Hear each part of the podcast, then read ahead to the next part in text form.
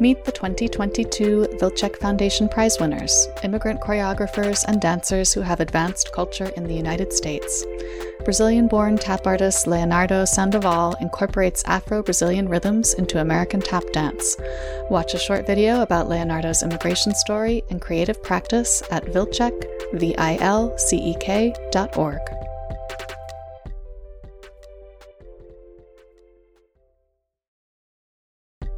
The Ruth Page School of Dance at the Ruth Page Center for the Arts provides the highest level of training to young dancers and professionals. Audition now for the school's International Dance Experience, a four week summer intensive featuring teaching artists from all over the world. For more information, visit ruthpage.org.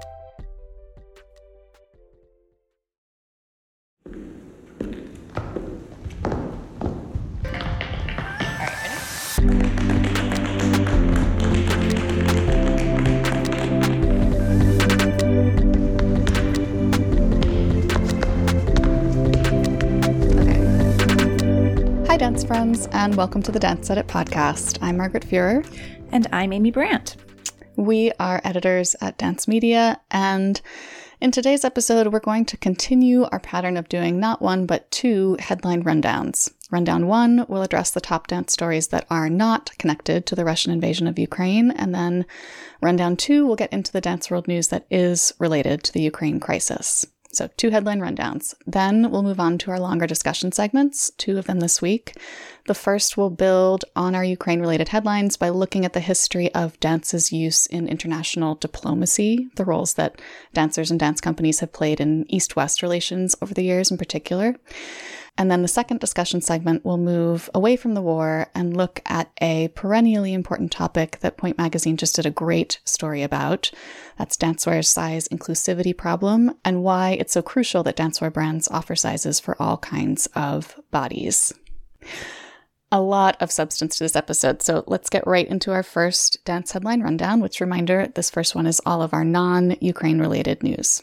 Broadway performer Sharron Lynn died unexpectedly this month.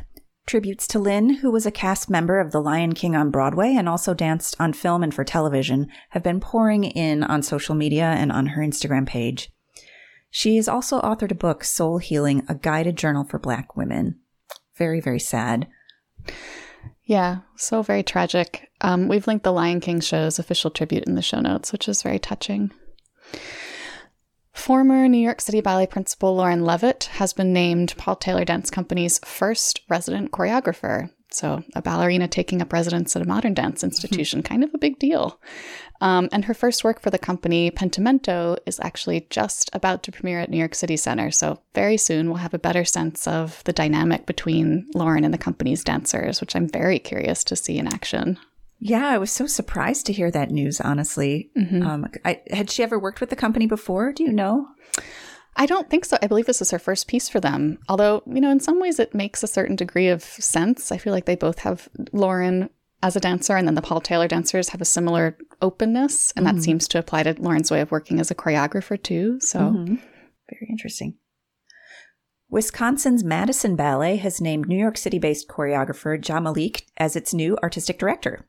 He is currently director of Ballet Boy Productions, a company he founded in New York. And he recently created work for Charlotte Ballet and Festival Ballet Providence. So this is um, some nice wind in his sails, I would say. Yeah, big congrats. Back in 2020, he wrote a powerful essay for Dance Magazine called My Life as an Invisible Black Choreographer, where he mm-hmm. talked about the implicit bias he faces in the classical dance landscape. So this is really great news for him, and I'm excited to see where he takes the company. Yeah, same. And we'll link to that essay in the show notes too.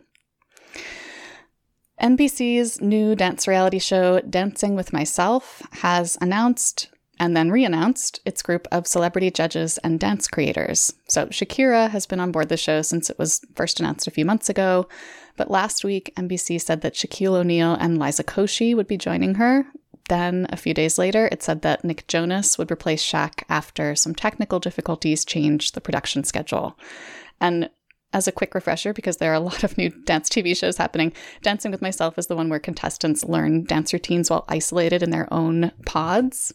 Um, and notably, the routines will not just be judged by these celebrities, but actually choreographed by them, which I did not realize was part of the deal when I first heard about the show. It's fascinating to me.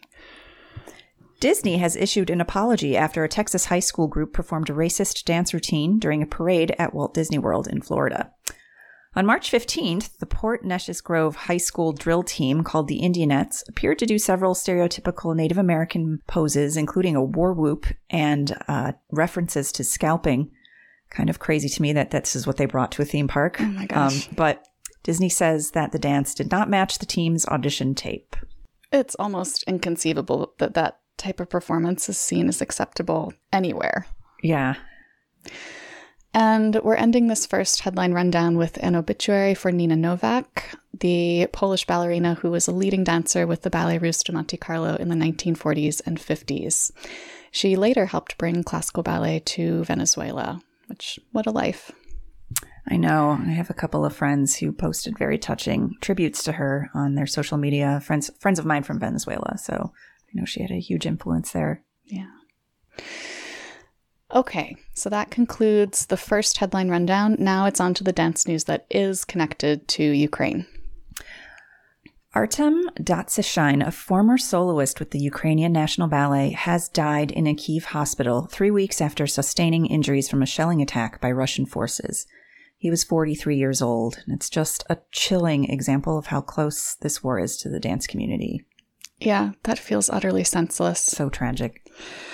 Here is some blessedly more hopeful news. Kiev City Ballet, the Ukrainian company that was on tour in France when war broke out, will be touring North America in late 2022 and early 2023. So, this tour is happening in partnership with the arts management firm Rhizome Consulting.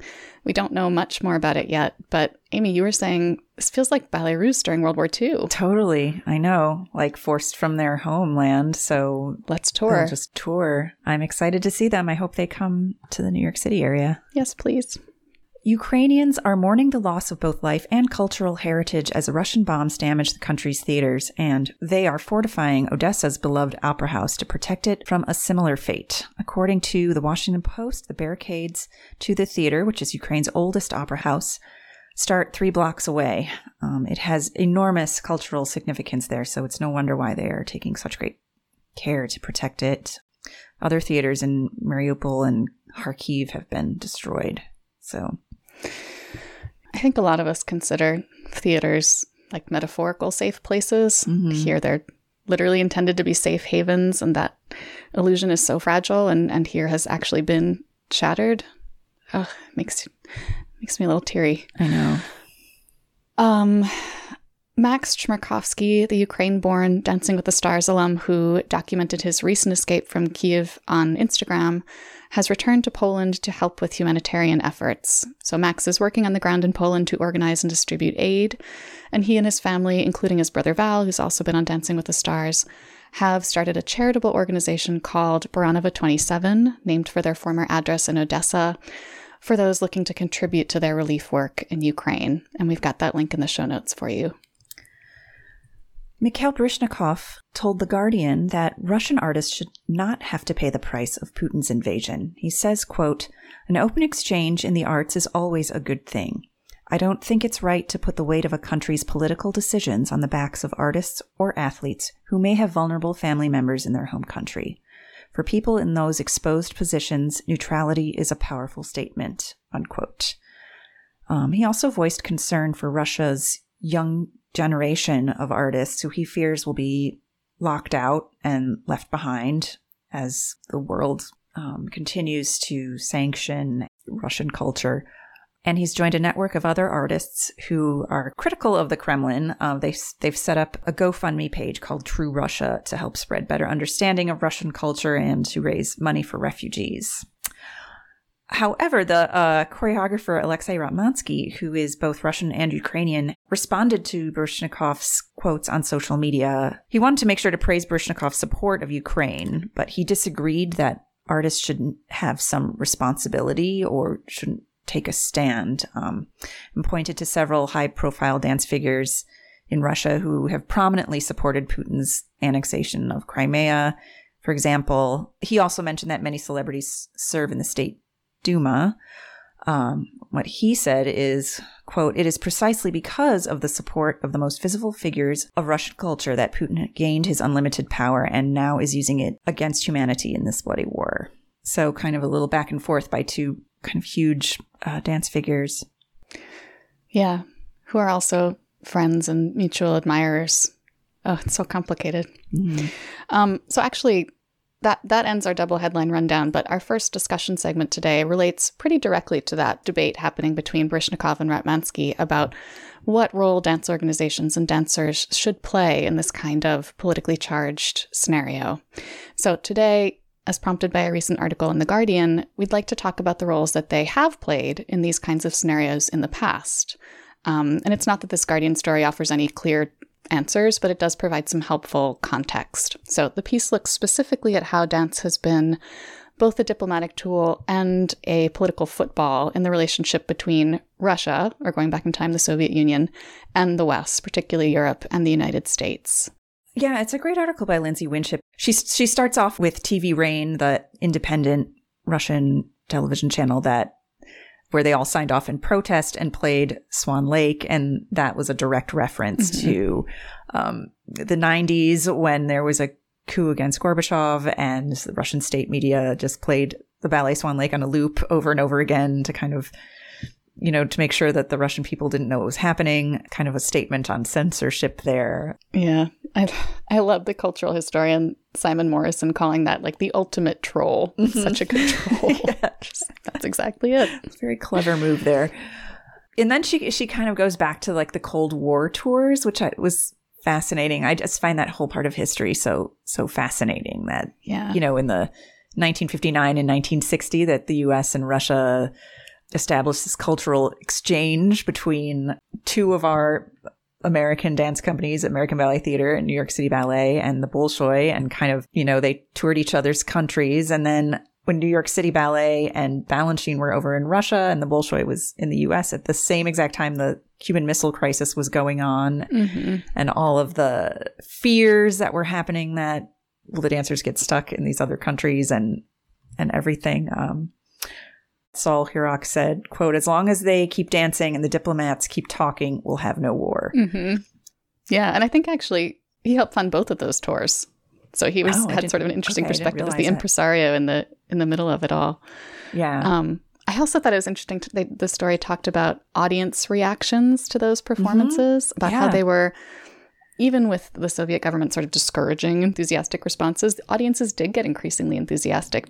And you know, as soon as the Cuban Missile Crisis was resolved, JFK was in the audience at the Bolshoi Ballet clapping louder than right. anybody else. Like the idea that these performances really did aid cultural understanding by sort of humanizing the enemy. That's a that's a real impact.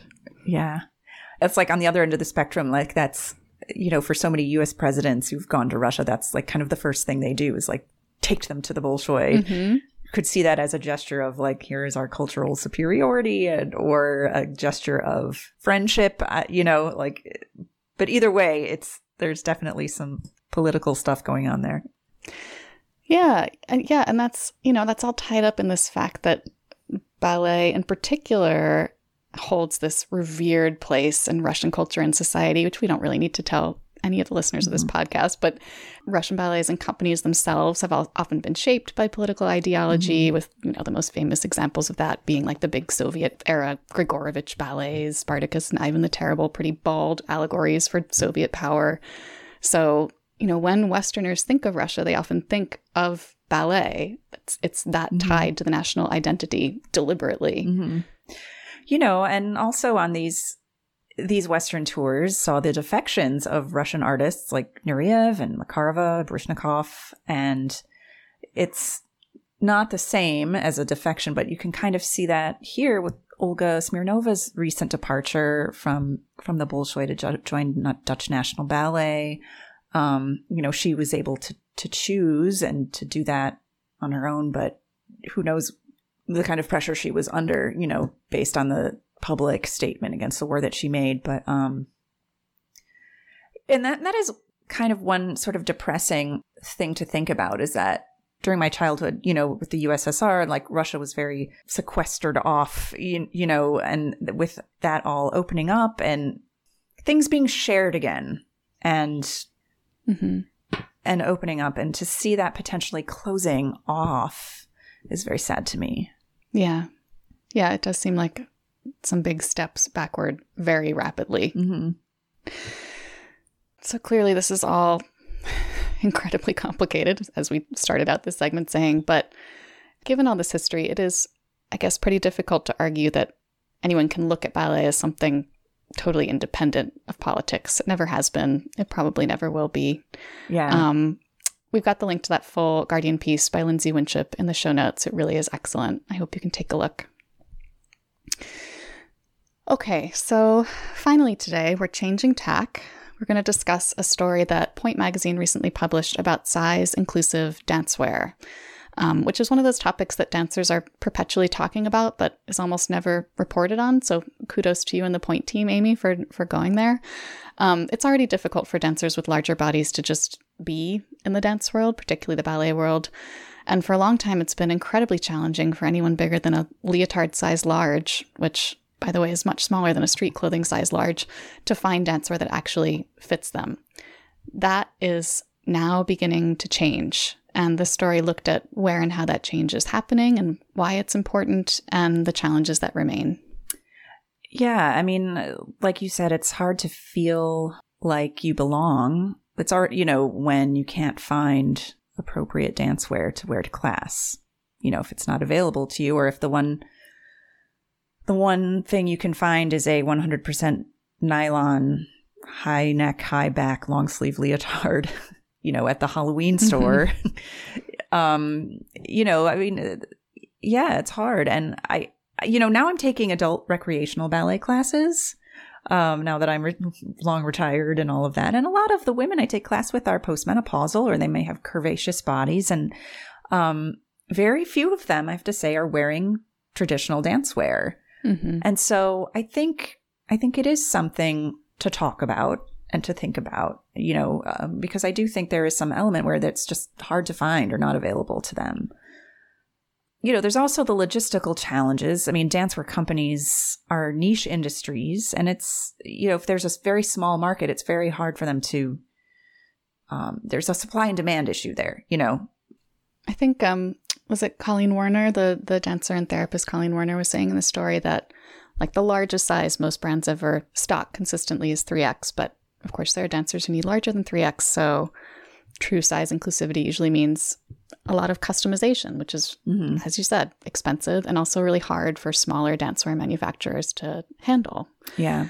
But interestingly, a lot of these the the brands that the the three dancers that are interviewed in the piece talk about are are very small brands that do a lot of customization as part of their business like, you know, where you can mix and match colors and fabrics and all of that. You know, so it is kind of interesting how that works. Smaller companies where customization is built into the entire business model. Like Mhm. everybody ordering a leotard is customizing Right. something. Yeah. Um, one of the things that that the the dancers bring up too is is about, you know, it's not just about the size; it's also about fashion and functionality, and how hmm you know it's it's not the same to have the same leotard. Like sometimes the straps need to be thicker; there needs to be more bust support, Mhm. but they also need to look good, and the dancer needs to feel pretty in it. You know, I mean, everybody wants to feel good and their leotard wants to know that they have options. So, you know, it'll be interesting to see if this grows more, you know, as the dance industry continues to become more inclusive and dancers are using their voices more on social media and and Mhm. we have influencers like Colleen Werner who are kind of taking the lead. Yeah, I was going to ask you, Amy, because there has been some sort of incremental change, especially recently in this area. What what you think the driving forces behind that are? So, I mean, the the voice that dancers have on social media for sure. Yeah, I do think that has a large part to do with it. I also think there's some openness on the dancewear industry. I mean, I remember the first time I had learned about Colleen was through Gaynor Minden because she applied to be a Gaynor girl and they gave her that opportunity. And I think it's just grown from there. I think she's now also working with like Discount Dance Supply and, you know, and then it builds.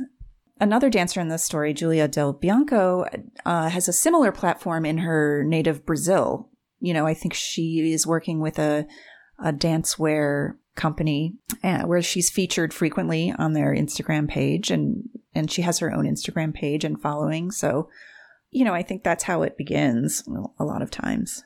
Mm-hmm. Yeah, I think the the key quote from this story is the advice that Colleen had for dancers who can't find dancewear in their size. Um, quote, it doesn't mean there's anything wrong with you as a dancer. It means there's something wrong with the system, end quote.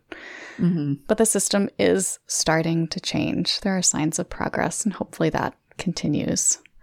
We've got the link to the whole Pointe story, of course, in the show notes. You can read it. It also includes some recommendations of brands that do make fashionable dancewear for larger dancers. All right, that's it for this week. Thanks everyone for joining us. We'll be back next week for more discussion of the news that's moving the dance world. Keep learning, keep advocating, and keep dancing. Bye, everyone.